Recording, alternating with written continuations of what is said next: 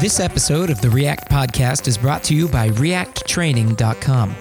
In person, hands on training for development teams from React community leaders and experts. Visit ReactTraining.com to learn more.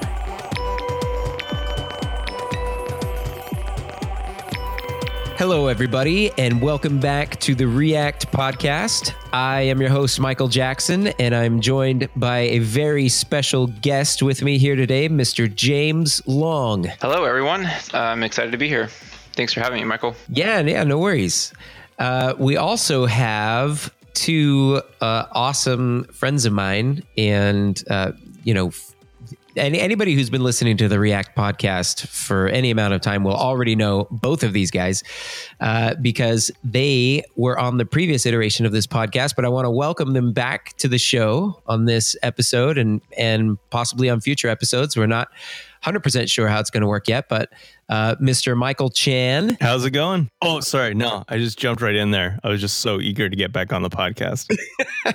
and Mr. Jed Watson. Hey, everyone. It was really nice to be back. Awesome. I'm super stoked that uh, Michael and Jed are going to join me on this podcast today. Uh, they're longtime friends of mine and uh, and people whose whose opinions I really, really value and respect uh, when it comes to React, especially. So, without any further ado, uh, we wanted to talk about James's uh, project today. So, James, um, if you, in case you don't know James, uh, he is actually one of the guys who first introduced me to React. Uh, I don't know if uh, either of uh, you guys, Michael or, or Jed, remember the post that James wrote about rethinking um, UI uh, he talked about he was doing like a, a, list, and he was he was doing like a uh, like a windowed uh, list um, in React, and he did it using this little library that he called Bloop. Does that, does that sound familiar to either of you guys? I actually I remember quite a few really influential articles back around the time of that first React Conf. Yeah. Um, I don't remember a library called Bloop. No, it was just his like made up thing just for that post. I, I do remember that one. I don't rem- I I more vivid in my memory is the one um it was like you kind of like scroll through and there was like a whole bunch of different React examples that kind of incrementally taught you about yeah that's React? it's it's the same one. Yeah that, that's all just one long massive post. Yeah oh i just skipped over the bloop part then. Yeah. No all of those use my own that like all of those used bloop. They didn't even use react. That was kind of the cool idea about it. Yeah and he had like his own timer or anything. But anyway to, to get to get to you know to, to not get too far into that but but uh, james has been writing about react for a long time. Uh, he's done a lot of work with react at um, previously you were at Mozilla, right, where you wrote a bunch of the Firefox dev tools in React. Is that right? Yep, that's right. I kind of spearheaded an effort to uh, use React and convert because we we weren't using React when I started DevTools, and I helped kind of start migration onto React and and help get that going. And uh, since then, let's see, he has moved on, and he is now working on building his own. Uh, budgeting software, working on a, a, a budgeting app called Actual, that is, I believe, in beta right now, right, James? Uh, yes, I'm calling it a, a private beta, which is pretty silly because I'm about to tell everybody how to download it. Um, but it's it's sort of just because like I'm I'm rolling it out pretty slowly, just as as I'm learning, and also um, I'm getting more more more feedback than I really want right now. Um, there's a, I'm already getting a lot of stuff that's uh, like helping me me do it. So I'll do like a, a real launch. Um, that, that's still probably a beta in probably about a month or so. Well, huge congrats for um, making that transition. By the way, that's uh, that's kind of a like you, you're essentially making this transition from like developer to developer slash marketer slash product guy slash like business owners, like you know everything, right? Is that how's that going? Um, it's going it's going well. Um, it's definitely pretty time consuming. Um, I, am sort of thinking about ways to to help with that. Like I would love to have some other people involved. I just don't really know how to figure that out yet. Um, nobody that uh, I thought would be a good fit was interested in in in, in um, helping so far. But in in general, I it's that's kind of why uh, that, that's what was so enticing about it to me um, is that it would challenge me in, in, in other ways. I'm still very interested in tech, uh, but the the real like being thrown into the deep end of the pool, you know, no idea what you're doing, you're to drown if you don't figure something out in like the next couple weeks. Like that that feeling's kind of gone from tech um, for me, there's still like a, a crap ton that I could learn and, and, be thrown into the deep end of like AI or machine learning. I don't know anything about it, um, but I think I've been looking for more of a like, man, I just love this. Like, how do I market this? How do I get people? How do I sell this idea? Um, and it's been really fun to to like just figure out all this stuff that's that's very very different from from tech. I think Jed could probably speak a lot to that as well. Jed, uh, for those of you who may not know, runs his own, uh, I guess, how would you say, consulting company in Australia, in Sydney, Australia, called ThinkMill. Um, you at some point had to make that a similar transition, right? Yeah, we call it a development consultancy because I haven't found a better word for it. Um, it's kind of like I really try and avoid the word agency because no one likes agencies, but it's kind of you know we, we people pay us to do things and we do it for them. We do it really well, uh, but we put a lot of time into open source and it's all kind of driven by the tech that we're using and the products that we create rather than you know um, I don't know something more business like. We we kind of had this idea that we wanted to create products and the best way to do that without doing a lot of the stuff that uh, James was talking about was to team up with other people. Um, it's kind of cool because we get to work on a lot of different ones, but we actually have uh, the, a lot of the team here have gone through the startup thing before. Like we had an idea, we got funding, we ran out of funding. Yeah, so there's there's more than one way to to run a startup, right? You can get get funding, you can bootstrap it. Uh, James is is bootstrapping his thing up to this point, I think, which is super cool. I'm I'm actually doing something similar with like a crypto app that I'm working on. Anyway, so I'm I'm super curious, James. Just you were talking about being thrown in the deep end of all these um, all these new things that sort of tech isn't challenging you as much in the same way anymore. And I'm curious to know what you think about the idea that, uh, like, what in in your life as a developer or the way that you approach problems technically has kind of prepared you for this? Because I sort of find this to be quite an interesting idea where I solve problems one way in when I'm programming. And then I've realized that there's sometimes I solve problems using a similar thought process when I'm dealing with a business or marketing or explaining something. I feel like it's a little too early for me because uh, I'm still at the point where I just don't have the intuition about the right way to, to market things or the, to, to to run a business. I feel like that's that's kind of the first thing that you get when you learn something. Like when the first time, if you're trying to do a hobby, like how to make a like how to do woodworking, um, you have just no idea what you're doing, and so you make cuts that are like horrible. Whereas like once you do it the first time, then you're like you have a little bit of an intuition. It's like oh, I see.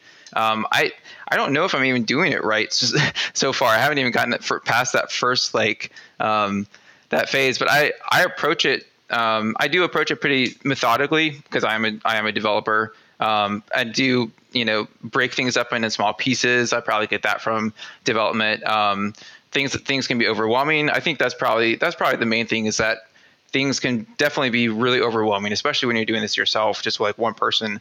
Um, leveraging um, techniques to to break up problems and be like all right let's just like get one step done get that done this week. And then like you make progress slowly over time. Um, also just like working with people um, and this is probably just in the tech world i don't know it's not specifically in tech but really just like in if it's if it's with anything like people will help you out and you can ask them questions and you can do that. And i guess i've learned that some from open source i've learned that some from working at mozilla. There's just a bunch of people around me that i could ask questions for. I was going to say op- open source teaches you a lot about working with other people right? Yeah yeah definitely. I mean um, being collaborative and like it's it's messy and it's it's hard a lot of times but it really does um, just help a lot. So, so let me ask you this: So, how did you decide on uh, actual? How did you decide on building some budgeting software? Is is is uh, finances, you know, personal finance? Is that something you've been passionate about for a while now? Um, yeah, I think for for a while, um, probably around four or five years ago, I just I got sick and tired of not really knowing what's going on with my finances, and so I just I tried a couple ways to budget, and none of it really clicked with me, and I just got kind of frustrated about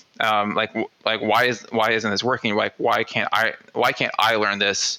Um, and so it sort of became you know something that I was originally I was uh, like I'm building this for me, which is I think um, a pretty a pretty powerful thing because like I am very invested in this um, personally. It's something that I use every day. And so I I just learning from that experience about it took me like so long to really learn how to look at a budget and be like make a decision can i buy this thing at the store um, how to go how to go from from a to b to have a budget to making those decisions um, was a very long process for me for some reason. I don't know why. Um, and I think that made me like while I was going throughout that process, I was talking to friends, I was talking to people, um, and I, I, I, I started just building it for me. But over and over, like over time, over several years, I just kept talking to people that were just like very lukewarm about their their solution for for managing finances, and so it's just something that kept coming back um, over and over again. And I I've always wanted to build something. I've always wanted to do a product like just with me or just just with a couple people. Um, and so that sort of formed in my mind. Uh, just it seems like a problem that might have us might might have room for another app. It's definitely a crowded market, but it's such a huge market that there's definitely room for um, lots of lots of apps. So I'm not looking to make millions. You know, I'm just hoping uh, that I can get something going. So I'm I'm super into personal finance as well, and I'm and I have also had a really hard time uh, trying to find a product that that worked and felt right and matched my mental model of money.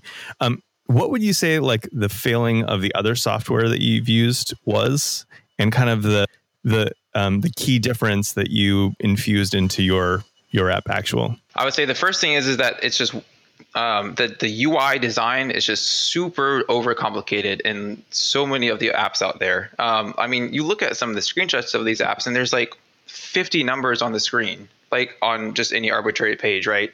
Um, I mean, that's a little bit of an exaggeration, but like the simplest question that you want to answer is, is what I just said, right? What is my finances right now? Should I buy this thing that's $200? Like, can I buy this PS4? Like, how much is that going to hurt me? And like, even though I was using like Mint and, and other systems for like months, I just felt like I could never really understand why. And I can't like I'm not entirely sure why, but I think part of it is just the UI design just doesn't show you that one number, right? Budgeting is semi complicated inherently. Um, so even if you see like a list of categories and numbers by those categories, you, the the UI needs to teach you how to interpret that data. Um, it can't just throw everything at you uh, in a really complex way. And so that's sort of the philosophy in actual, which is like the UI is like extremely stripped down. It's supposed to be extremely simple. And it's not supposed to be intimidating, uh, which encourages you to, to kind of learn where those numbers came from. Um, and that goes into my second point, which is it doesn't really, I felt like none of them were actually teaching me. Um, none of them were telling me how they came up with this number. They would say, your account balance, the forecast of it in three months is going to be $50 uh, well, how did you get that number? I have no idea if that's if that's accurate, right? Like maybe you're basing it on like a really weird month that I had last month um, for that category, uh, which is usually the case, right? So I feel like they didn't really explain how they got those numbers, which is like it's just pointless to me. Like because then I can't actually uh, know how accurate that number is. Because if you're if you're operating on bad data, then the whole thing's pointless. Yeah, what you really want to know is, and I love how it's built into the name, right? Is how much how much money do I actually have? What can, can I make this purchase or can I not? I don't need a calculator. I need something to kind of inform decisions, right? I don't need a balance tracker. I need something that uh, you know helps me to learn how to spend my money uh, essentially how to allocate the resources that I've got. Yeah, and um, so in in actual the way that that manifested um, at some point throughout this process, I learned about this thing called like zero based budgeting or envelope budgeting. That's what people call it. Um, and that's like I thought it was like too complicated at first, but there is a way to do it, which which really um, resonated with me. Which is like basically you have all these accounts, you have five thousand dollars distributed amongst those accounts, but you still have five thousand dollars. That's the cash you have right now. The envelope based budgeting, and you can do this like in an app. You don't have to use cash envelopes, which is how it actually started. Um, you distribute those money into those categories, and it, it, it, basically represents cash that you have right now. And that's what answers the question. You have this money right now. Um, you can have other money coming in somewhere else and represent that somewhere else in the app. But when you see that fund in the category, that means you actually literally have that cash to spend. You can go into the budget and change the number and see how it propagates out, right, into the next month because it actually rolls over. Um, so that's how it manifested itself in, into the app. And I, I do want to say one last thing different people budget differently. It's it's it's so funny to me how many ways different people budget. I mean, I don't know if every single person budgets the same way. Even if they use the same app, they use it differently. Um, so if you're not into zero based budgeting, I don't think that's a bad thing. I'm not trying to say like you're a bad your budget's you know bad if you if you do it somewhere. That's totally cool. But uh, it's something that that at least resonated with me, and I know resonates with a lot of other people. Yeah, ab- absolutely. I would agree with you there. Z- zero based budgeting. Before I started using uh, zero based budgeting for me, uh, it, it was really just like buckets, right? Like, okay, I know I have this much in this bucket and I've got that much in that bucket, but I don't know what everything in that other bucket is for, right? So zero based budgeting really forces you to, for example, take a look at your savings account and allocate that money for something. What is it for? Why why are you saving money? What is it for?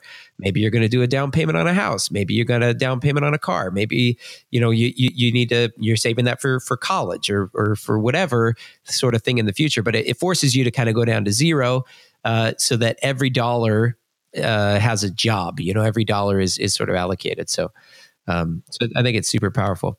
Well, let's let's talk. Let's get on to talking about. Uh, I mean, this isn't a personal finance podcast. This is a React podcast. Gosh darn it.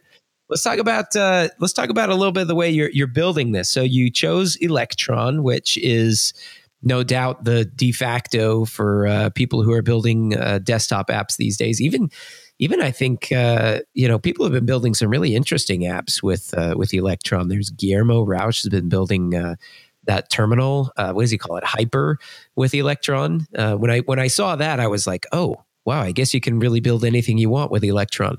Um, so how's that been going uh, with React and Electron? Uh, uh, have you found that to be a pretty pretty good uh, pretty good pair? Yes, absolutely. Um, it took a while to figure out figure out how to set everything up.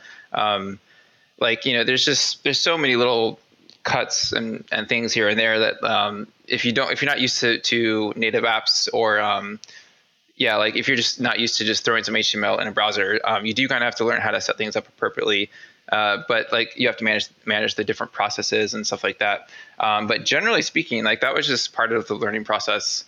Um, and like i mean it's gone super well. I would definitely I will definitely do it again. Um, people love to bash Electron, but like, do they? I haven't, I haven't seen that. Are people bashing Electron? I mean, what, what, what on earth are you going to use if you're not using Electron? They, they bash the memory usage and the, the, the download. Like it's like 170 megs to download my app, which is, which is ridiculous because like there's probably a ton of stuff in Chromium, like video. I don't have any videos on in actual. There's probably like 10 megs of code, you know, for videos. Um, which is, I, I would love to see more more work towards that. But like, yeah, I mean, seriously, it's really not that much to download, and it, um, if you're careful with RAM, it's not that it's not that bad.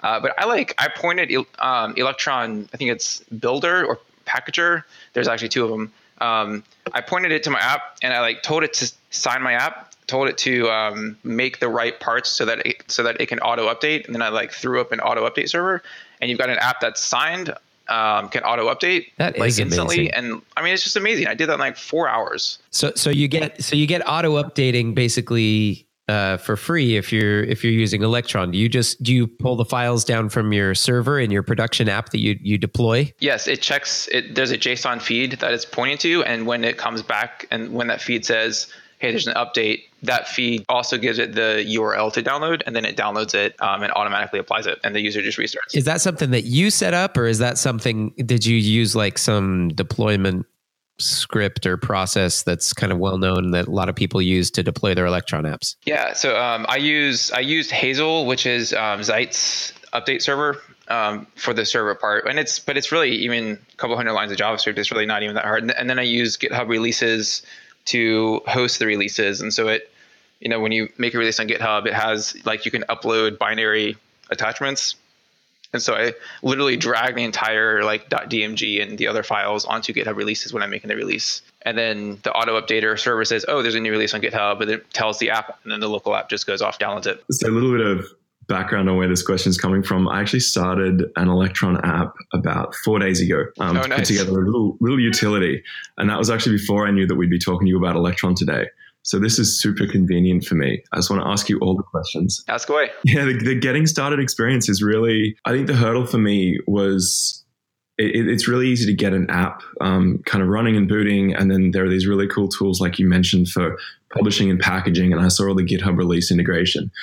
Uh, getting it to the point though where it's actually I've got my usual React dev loop running was kind of the most challenging thing. There was some really intense boilerplates um, that I didn't really want to go all, all in on because then you've got everything from uh, Webpack to Redux to sort of really opinionated kind of choices, and I wanted to understand everything that was going into it.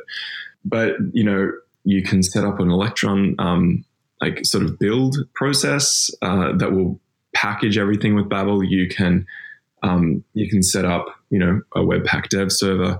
You've got all these different ways of kind of trying to get back to the normal dev loop of running in the browser. And I was really curious to hear sort of where you started, what you're using now, and your progression through that? So I use I started with Create React App because I, I really have bought into this um, idea where I don't even touch Webpack anymore. I, I love this tool that I can just upgrade.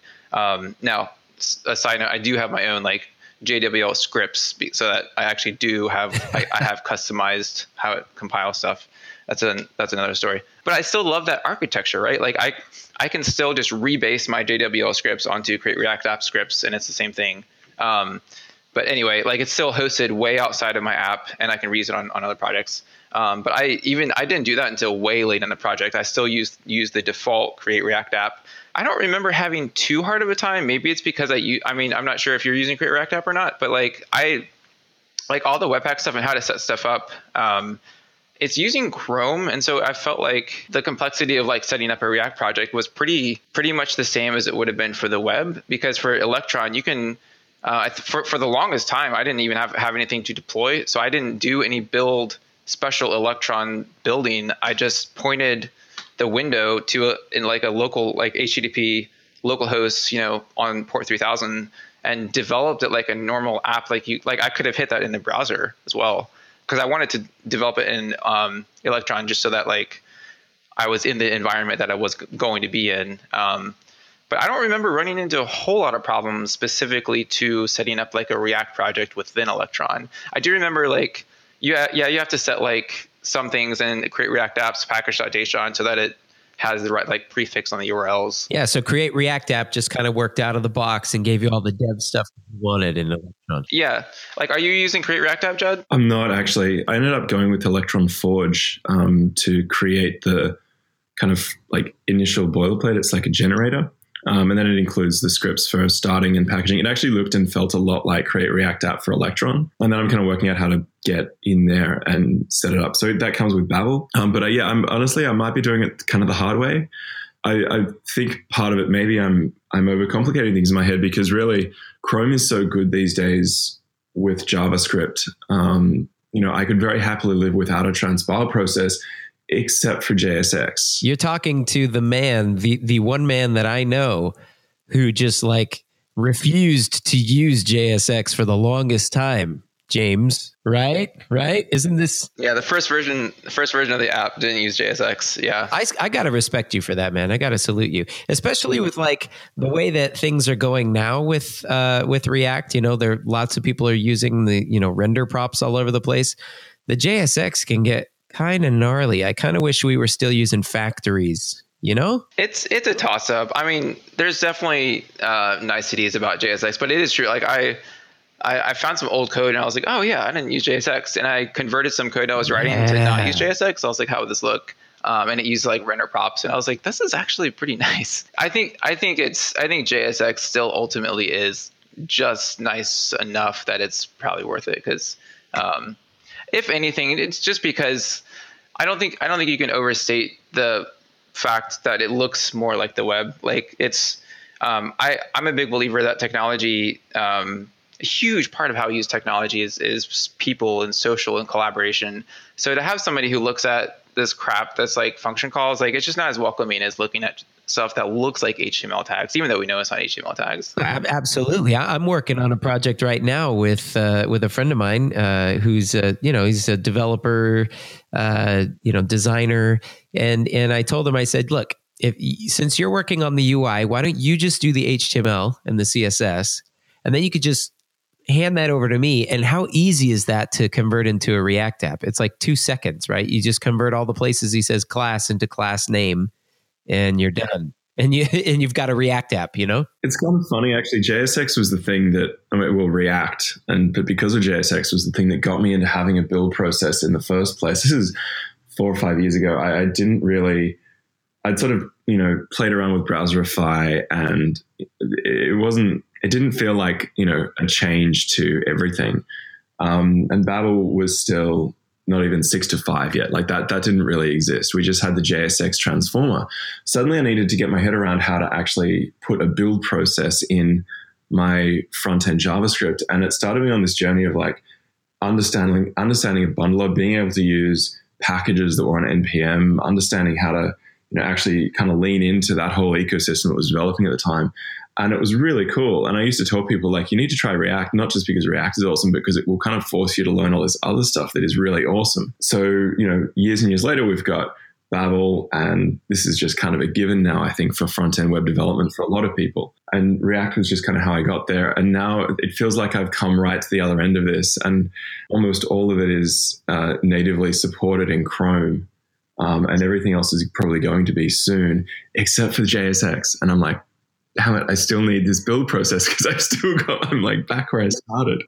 Hey, um, so let me ask you about, um, let me ask you about, you, you were tweeting a couple of weeks ago about, um, you had, you said you had some really cool like error reporting stuff set up in your app that was, uh, I think you said you were using Sentry and, uh, and, and that's honestly something that I haven't ever really dug super deep into. Are you are you using any of the new kind of React 16 component did catch stuff, or did you just kind of uh, you know build up your own kind of thing from scratch? And tell us tell us a little bit about what that's like, because I, I know that you know you've actually been a developer more than most developers who have ever uh, really worked with or, or known, uh, who's talked about error handling a lot more than than most developers. I still remember the talk that you gave at ReactConf in 2015, where you were talking about you know the different models, uh, you know the promise versus async await, et cetera.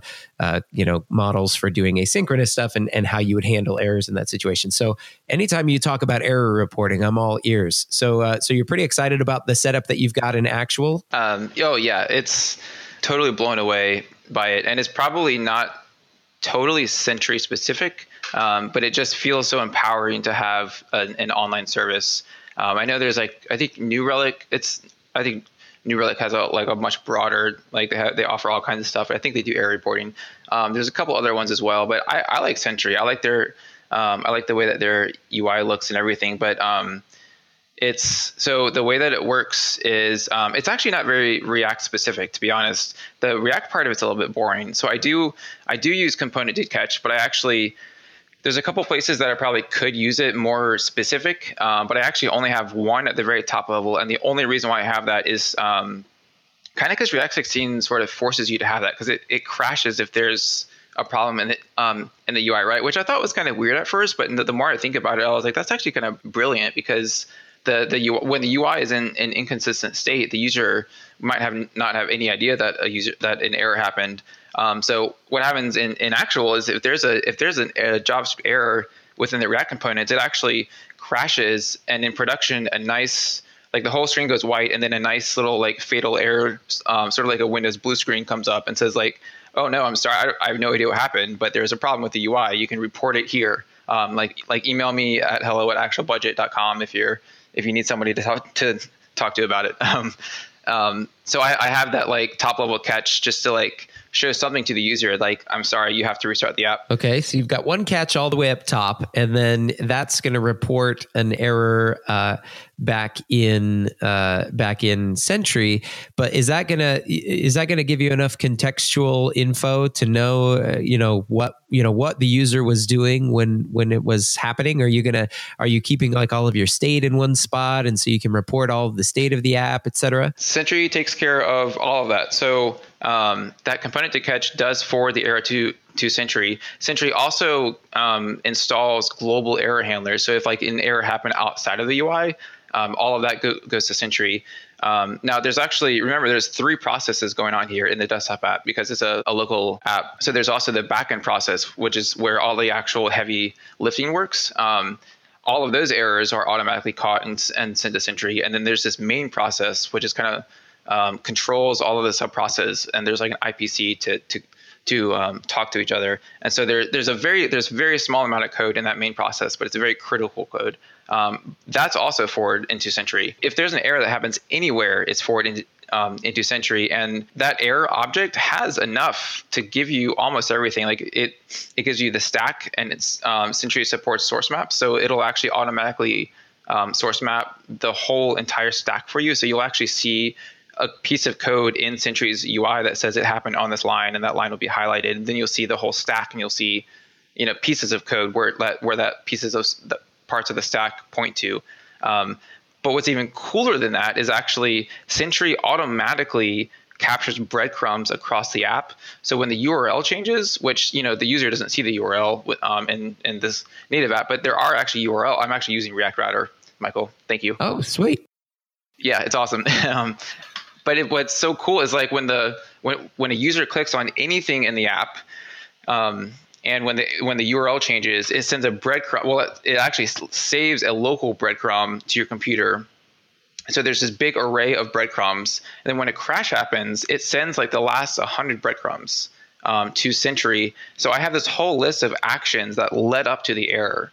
Um, so I can say I can see oh they navigated to budgets. They they loaded um, this like this month and they clicked on this thing. Sweet. and then this really obscure error happened. But because I know the exact order of operations that that led up to that error it's phenomenal. It adds this whole amount of context um, to it that I've almost never had to follow up with users themselves to figure out bugs. I've been able to easily be like, "Oh, I know exactly what happened." And you've set up already this uh, this quick method of deploying things. So once you identify where the bug is, you go, you patch it, you push, and then everybody gets the uh, build probably within an hour or so. Yep, exactly. So that like super tight feedback loop um, is really really important to um, making users happy in my opinion. I mean, they see a bug, they didn't even know that it was reported to me, but it was reported to me, and then they see a version is out next week or next, you know, the next day, and it's fixed. And it's sort of this like really, yeah, that's that's kind of how I'm trying to um,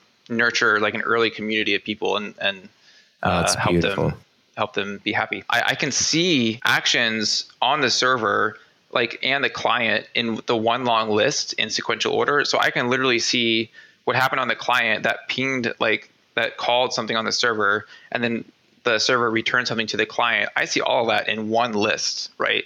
Like it's amazing. It's just it's insane. So I, I was curious about what else you're using um, in terms of packages that you know people would recognize in the app because it's kind of a slightly different sort of problem. I think building a, an Electron app um, that's meant to be kind of long running and really doesn't play to the traditional kind of web app processes. Um, obviously, these lines are super blurry these days, but you mentioned you're using uh, React Router, which I think is really interesting when you think about a desktop app that there is still actually a router running behind the scenes, um, helping it figure out what to display and how to navigate.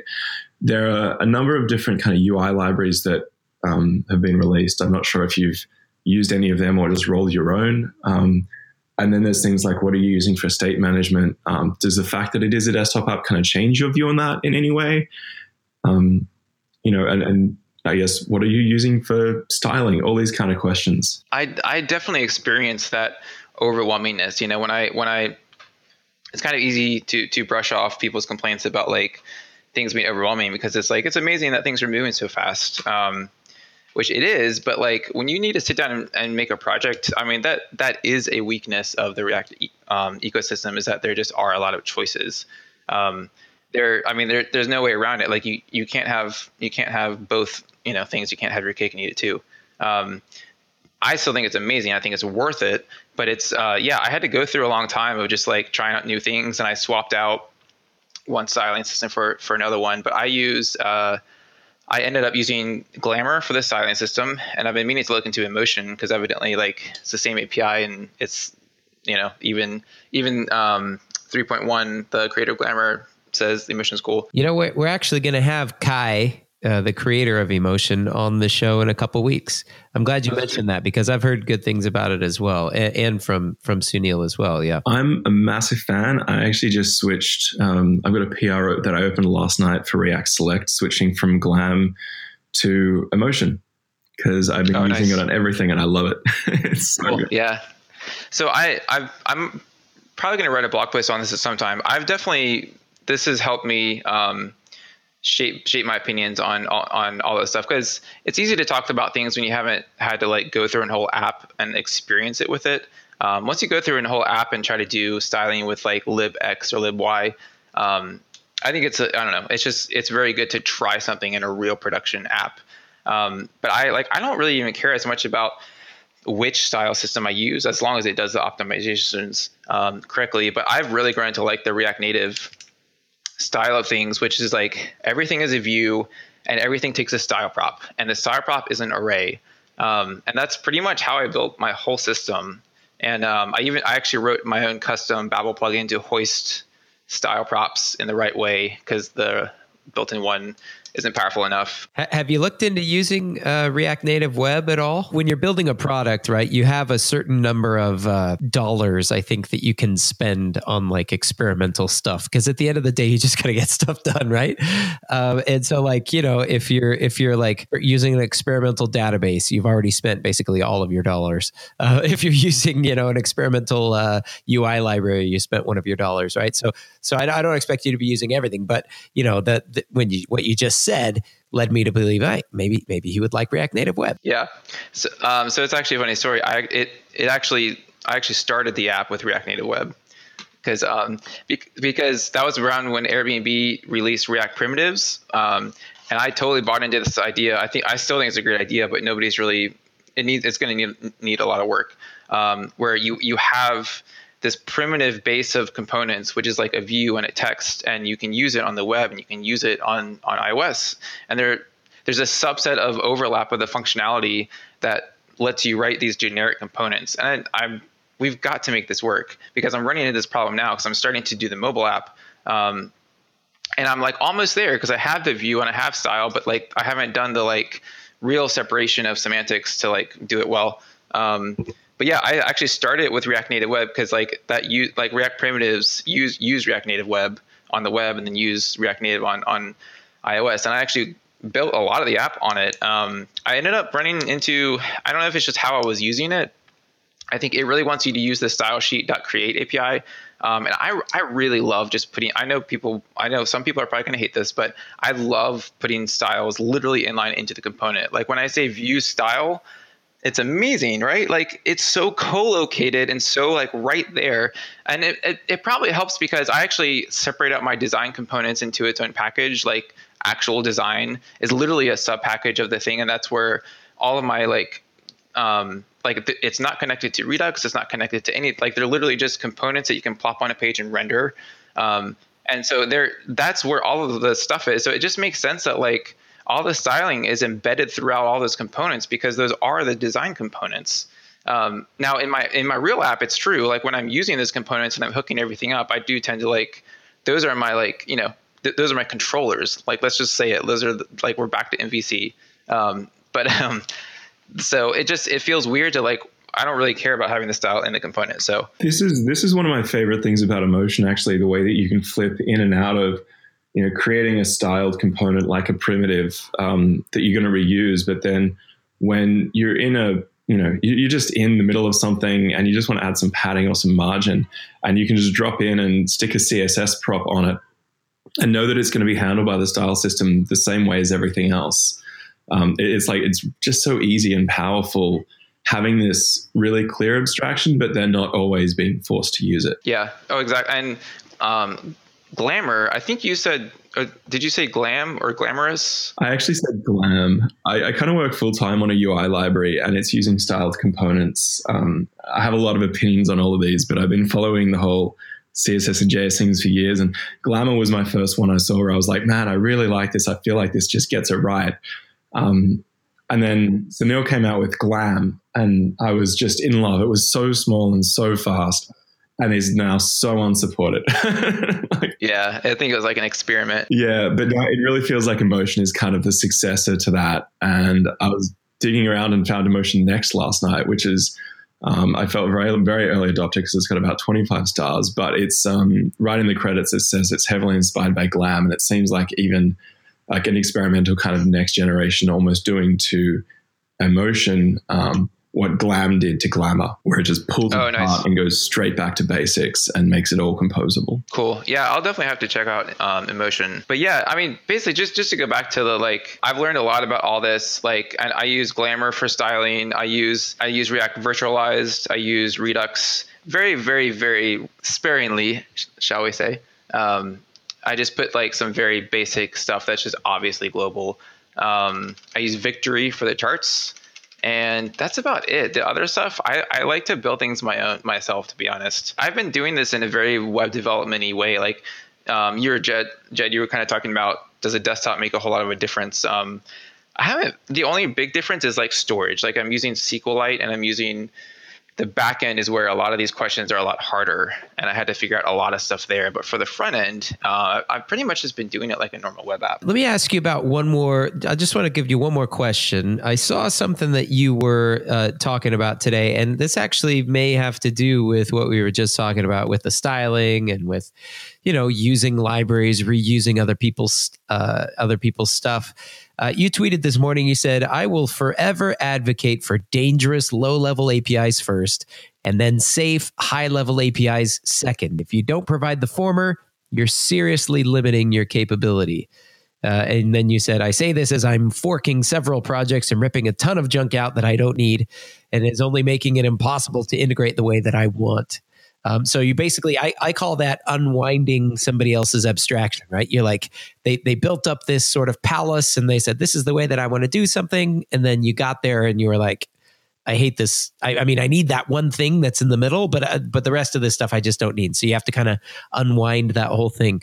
Um, how do you how do you think about that right james how do you how do you approach a problem because i really think that this is one of the things that uh, that separates like a really great engineer from just kind of a mediocre engineer is the ability to like identify um, what the core important abstraction is right i think for example react the component abstraction i think uh, is one of its huge, huge strengths, and and what allows it to have such a tiny API.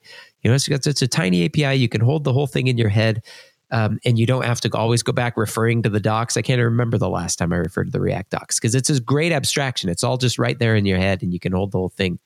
Um, how do you how do you think about that? Any tips for thinking about you know how you're going to build up an API or any kind of rules of thumb that you use for not falling into this this trap of building an abstraction that turns out to be bad? It's a great question. I mean, it's abstraction. I think abstractions are just really, really hard to to get right. I think it always takes a couple iterations because um, I, I don't think there's. I feel like there's very few things in the real world that we think about like this like virtual abstraction software thing that we do. Um, it's just very non-intuitive in a way. And I think I think if if anything, the way we think think about things in the world actually makes um, it harder for us to build good abstractions because I think the better abstractions usually are built in a way that's not like we think about things in the world as like it's a they're grouped by a thing like a person is made up of like hands and feet um, but you don't build a person, right? It's better. The, the abstractions are better if you have like a whole bin full of feet. And this is getting really morbid and weird. well, let's talk about let's talk about building a house or a okay. sandwich like that, yeah. right? yeah, you, if you want to build a house, you don't have to go and, and purchase a lumber mill, right? Just so that you turn out all of the wood that you're eventually going to need to build the house, right? You could just go and buy the lumber, right? You don't you don't need to sort of create this abstract representation of a of a house before you can just go and build build it. You know, I, I think that's an interesting way of looking at it. What I was trying to say is um, there's a big big difference between building a library and an app. And I think when you're a library, you need to be very, very careful about all this stuff. And I think you should provide something that's as like generic as you feel comfortable doing, and it should kind of be grouped by by technology. Um, that makes sense. Like, don't just like we were saying before, don't provide like like a mini house that's like pretty and it's a full house, but it's small, you know, because you only had so much time. Like, focus on one thing and make it great, um, and pro- and provide somebody the ability to go build a house um, but like when, when i'm doing this app i'm very rigorous about like my abstraction can can be i am building the house. And so i'm but i want it to be the best house possible. And so i will go and i will i will fork a project easily and and rip it to shreds and just take the things that i need out of it and like and i will maintain that and i'm fine with that. It's so there's two there's kind of two different mindsets and but the abstractions for that need to be very driven by the practicality and like the way that the app actually needs to work um, but also but also the vision, right? Because I'm going to be developing a mobile app and a desktop app, and I'm going to share like 90% of the code between them, and that required foresight from the very beginning to architect things in a way that could work in that way. If that makes sense. Without throwing any projects under the bus, um, is there a good example of something that you had to kind of rip apart and rebuild up or unwind a certain abstraction um, in building actual? Oh yeah, totally. Um, that's what I did today. Um, and that, I mean, that's what that tweet came from. Um, it was React Native, React Native SQLite storage. And I'm still, I'm still just so surprised that there's not a solid SQLite um, interface for React Native because what, what that basically, what that project does was it tries to provide a web SQL interface to it. But like, um, if you look at the code, I don't. I'm not gonna. I'm not saying the code is terrible, but it it, it is pretty messy. Um, and there's just like, I like to look at code and, and feel like I can kind of read it from top to bottom and understand what it's doing. And it's hard to do that with that. And I was I was just getting some weird errors when I was trying to use it. I was like, I'm not to rip this apart. I don't have time for this. Um, but I just couldn't get it to work. Um, and so I forked it and I like stripped everything. Like it basically like allowed um, you to have multiple open database connections at the same time, and it had all this crazy transaction support, which I need only simple transaction support. It was trying to support all these things that I don't need, and therefore making everything way much more complicated. Um, it had a really weird scheme for specifying where the database was located. Like it didn't just take a path for some reason. So I, you know, and that's a great example. That that like open the database file function you used to be like three like two, 200 lines long of like really weird hard to read code. Um, my version is like 10 lines long and it and it works. Like i couldn't even really get the other one to work. What you just said actually james i think is a huge red flag for when you are building up a bad abstraction right? Is that it gets very very long you know and i i, I kind of look at my methods that get really really long and i think I mean, sometimes they're good, sometimes they're necessary, whatever. But um, you know, if if if I've got a super long method and all it takes is like an options hash, like it doesn't even have real arguments, I, I tend to I tend to look at that thing with the side eye and go, uh, "You're probably not what we need here." You know, I probably just needed to like get to the point, stop providing so many options, you know, because, uh, you know, like you could imagine a database connection library could have, well, you could specify a string or you can specify all the different, you know, part pre parse the URL to this thing, or you can specify, you know, a, a, a full, fully qualified URL or, or whatever you want. Yeah. And I mean, I think the real interesting thing for, for me, at least, uh, from this example is that it has all this trans- transaction support uh, built into it, which wasn't really work. It, one, it didn't work the way that I wanted it to. Um, but I actually need the same. I, I, I, need the exact same transaction semantics on the desktop and in React Native. And so what's interesting about this is like I actually want to control the transaction support. I'm I'm going to implement it in JavaScript in my layer on top that's running both of them. So that that's kind of where my tweet was saying was like just give me the freaking SQLite connection and don't even implement transactions because I'm going to do that because I need it in both places, right? I think developers, I don't know, I, I, I like to build software that is just like not tied down to even like React Native. Just like if you're going to build something tied to React Native, provide the one thing and then build like some generic thing on top of that if that makes any sense yeah i think it makes total sense do you do you have i guess for for someone who's like starting a library right now like so let's say they have like a high level need um need and then they're gonna like build this thing and publish it um, I mean, do you recommend that they kind of figure all of that out before publishing it, or um, just be like more mindful of it? Like, what would you like to? What would you have liked to see in this particular project or projects like it? Like, if you're writing a a SQLite library for because React Native requires a SQLite um, library because it's abstracted away from the host um, from like the Swift and the Objective C platform, right? So you you literally and it actually it's even a different process. It needs to talk over a bridge, and so that's just some complex stuff that you don't want to write from scratch, right? So you, so you want to use a library to to access uh, SQLite. But what I would like to see normally is like, let me feel like I'm just using the SQLite APIs straight up from JavaScript so that I have SQLite in React Native. That would be SQLite in React Native to me, is I have the SQLite APIs. Don't don't try to build an entire database abstraction yourself on top of SQLite. Like that's you're going five steps in the wrong direction, and that's I'm going to have to take ten steps, and you know, um, in the other direction. So just if you're going to do one thing like that, just like provide what it should be. Um, but then, you know, if you're interested in building a database abstraction, do it in a way that's like database agnostic, um, or at least platform agnostic, so that it could work with better SQLite, which which is Node's SQLite thing. You could build a transaction library on top of that, which does cool things. Um, then you can like use it both in Node and React Native. So just sort of that's that's kind of what I meant by like picking your grouping your your efforts into technology.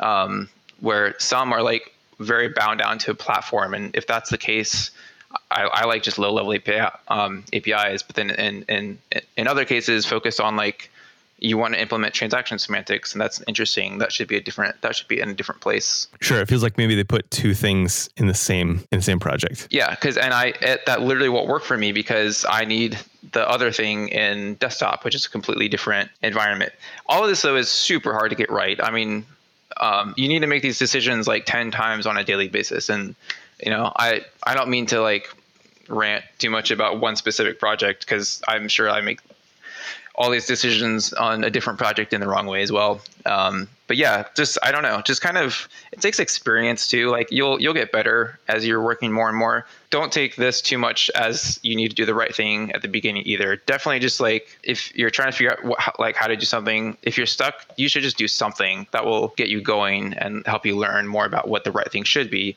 Sometimes you just need to have a bad abstraction to even learn how it should be separated later too. Absolutely, absolutely agree. We uh, we learned this kind of the hard way through uh, early versions of React Router when we were building.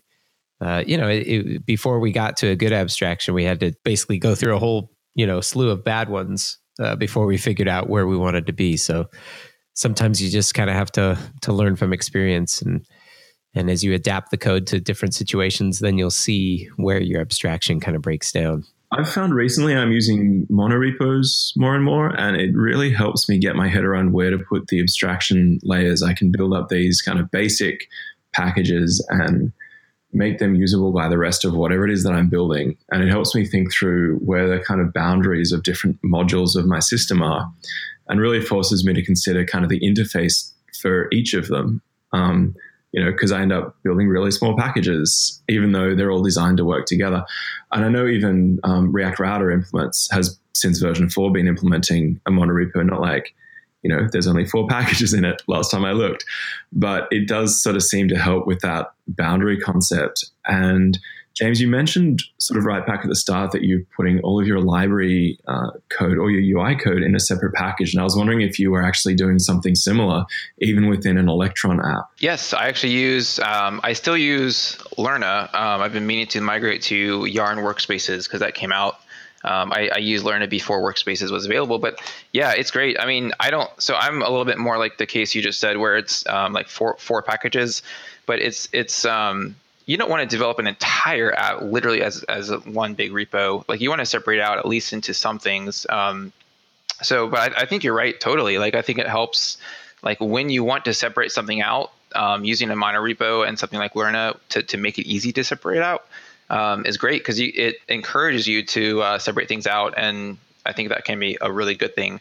Um, I I don't separate out like a whole lot except for just like I have my design system separated out mainly because um, I can actually run in like I, th- that's a Create React app as well. So I can actually do npm start and actually see a whole design system in the browser. So it basically finds all of my components and it mounts them all on one page.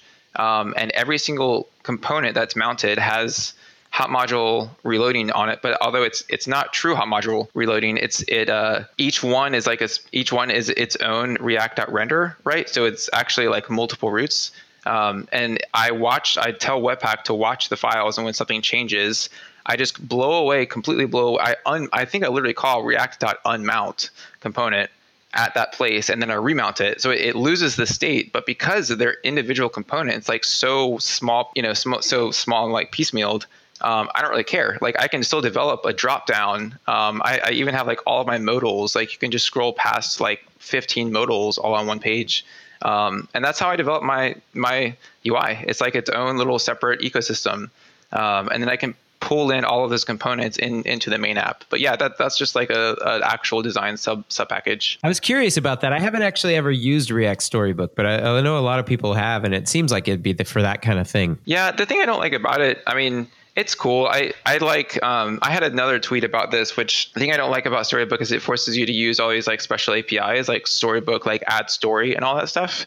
Um, and I just I like to see all of the components at once. I don't know if I'm unusual in that, but like when when I'm talking about all of my components are mounted on one page, like they're literally all mounted on one page. I can scroll through my entire app in one really long page in like 20 seconds. Um, yeah, no, I, I, don't think there's anything wrong with with preferring things that way. I was just wondering if uh, if you had if you had used it. I, have never used either of them, uh, or, or I've, I've, never actually you know tried to visualize my whole UI library on, on, a single page like that. I think that's an interesting approach, though. I think I've definitely uh, I'll definitely try that out with this other app that I'm building. I'm like agreeing with James on like all his opinions. The, uh, okay, the cool. like the Node.js we've talked about that before. The like just put the style in the style prop. The style prop is like the best API for style, and then just show me all the show me all the library stuff on one page. Hey, we we only have smart people on the React podcast here, Michael. I'm, I'm gonna I'm gonna pitch in something different than uh, just by the way on monorepo tooling. Um, check out a, a, project called Bolt. Um, boltpkg.com.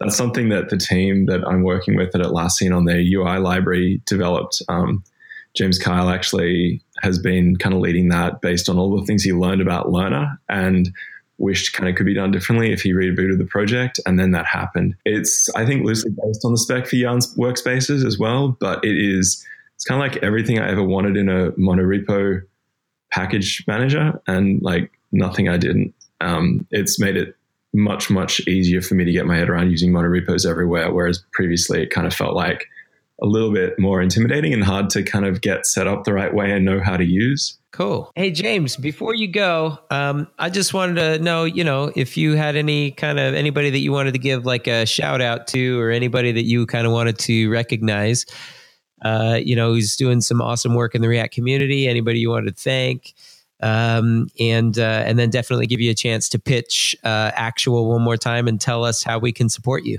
Um, man, I feel like I've been so heads down. Um, I'm not even sure what's going on in the React community right now. To be honest, um, if I was to say thanks to anybody, um, there's there's one user, um, Nikita of Actual, who's been like who's like excited about it, giving me feedback like every day. Um, and so I don't know if you're going to listen to this, but I just want to say you're awesome because like um, it's just cool to have like a user, you know, like like other. I've gotten a lot of downloads. Like I got like 500 downloads the first day, but I think a lot of people, you know, tried it out and was like, oh, that's cool, and then but they're not using it. Um, so I just want to give a shout out to Nikita because I think yeah, that's um, awesome. Yeah, I don't know. It's just cool. Thanks for all the feedback. Um, wait, I actually do have one one person that I want to thank. I have to thank Kent C. Dodds. I have to thank him. I have to thank him because he made React Testing Library, and I've already tweeted about this the other day, and I did a live stream about it. But React Testing Library is literally the coolest testing library out there right now. I mean, there's like a ton of other work that I, that I definitely should should thank for. I'm I'm definitely building this on on a lot of other people's work. If you want to download Actual, go to actualbudget.com/beta. It's a very rough site right now. It's kind of um, it's not you know I'm not even linking that in a lot of places. I'll have a more public launch soon. But if you're if you're listening to this and interested and want to see what's what's uh, what it's all about, you can go to actualbudget.com/beta and give it a spin. Uh, hopefully, it will help your finances be easier to figure out. Awesome. Well, hey, James, I've learned so much from you. I've learned again from you today. Thank you so much for coming on to the React podcast. Uh, thank you also to Michael Chan and Jed Watson for co hosting uh, this episode with me here today. And uh, we will see you again on the React podcast next time.